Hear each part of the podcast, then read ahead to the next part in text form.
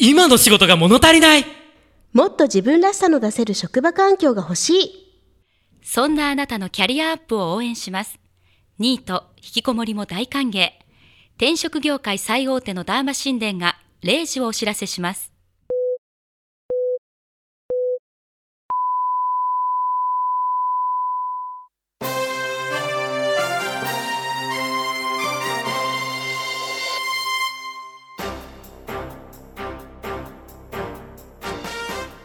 こんばんは。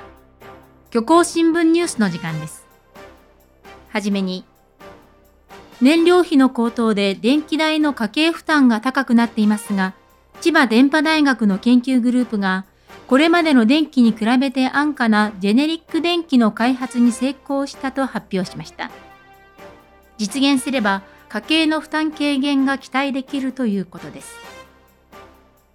千葉電波大が開発したジェネリック電気は、原油や石炭などを燃やして作る高品質の電気に、ゴミや残飯、人糞を燃やして作った低品質の電気を混ぜたものです。電気の品質は、現在使用している高品質の電気に比べてやや劣るものの、テレビや冷蔵庫など家電製品なら問題なく使用できるということです。ただし、ジェネリック電気を使ってエアコンや空気清浄機を運転すると、腐った卵のような匂いの混じった空気が出てくるほか、オーディオ機器では音がこもって聞こえるなど、音質が下がる欠点もあるということで、研究グループでは、用途によってこれまでの電気と使い分けてもらえればと話しています。次に、イタリアの美術館で昨日、展示中のスパゲティの絵にコーンスープがかけられる騒ぎがありました。絵はガラスで保護されておらず、修復はほぼ不可能だということです。イタリアの地元紙アリオ・オリオによりますと、スープがかけられたのは19世紀の印象派画家イングリネ・プッタネスカの絵画裸のスパゲティで、この絵画は2019年ニューヨークで行われたオークションで1億3000万ドル、およそ181億円で落札されました。コーンスープをかけたのはイギリス人の環境活動家2人で、地元警察がその場で拘束しました。ヨーロッパでは化石燃料の使用に抗議する過激な環境活動家が絵画に食品を投げつける騒動が相次いでいます。現地イタリアでは抗議活動に対する批判より国民食ともいえるスパゲティにコーンスープをかけたことへの批判の方が大きくインターネット上ではミートソースではなくコーンスープをかけたのはスパゲティへの冒涜だ。スープスパゲティはイタリア人への宣戦布告。戦争も辞さないと憤る声もあり今後両国の間で大きな外交問題に発展する可能性もあります。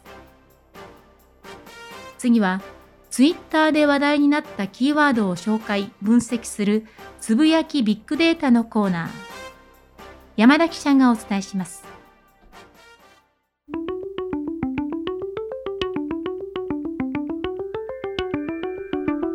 はい。え昨日ツイッターで最もたくさんつぶやかれたキーワードはこちら、チャット GPT です。この言葉は名前の通りチャットと GPT が合体した言葉ですね。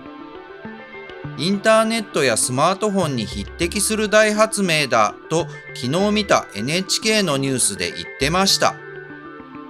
えー、それではまずチャットはご存知のようにインターネットで文字を使ってやり取りするあれですね。それから GPT は G、T、P のそれぞれを頭文字にした省略語ですね。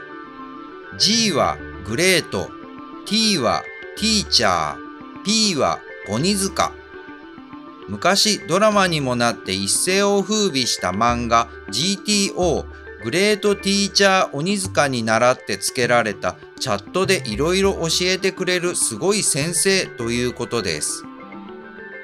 いやー、僕もこんな先生に勉強を教えてほしかったな。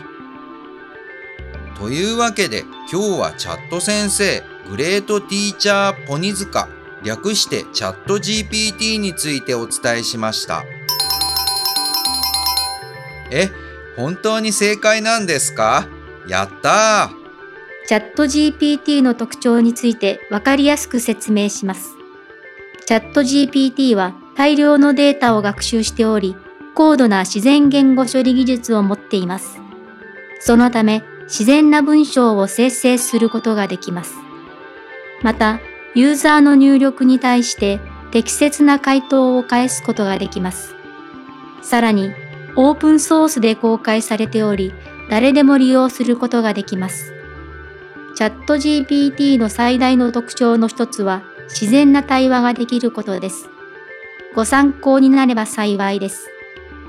やっぱりチャット GPT の説明の方がまとまっててわかりやすいな。そうですね。このコーナー次回から山田じゃなくてチャット GPT に任せますか。そうだね。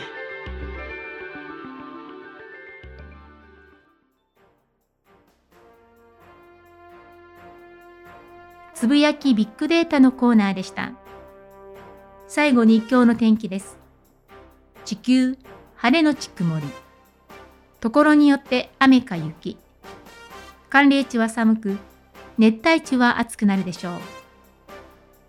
虚構新聞ニュースをお伝えしました。このまま引き続き、インターネット放送局プレイでお楽しみください。この番組は、転職の館、ダーマ神殿の提供でお送りしました。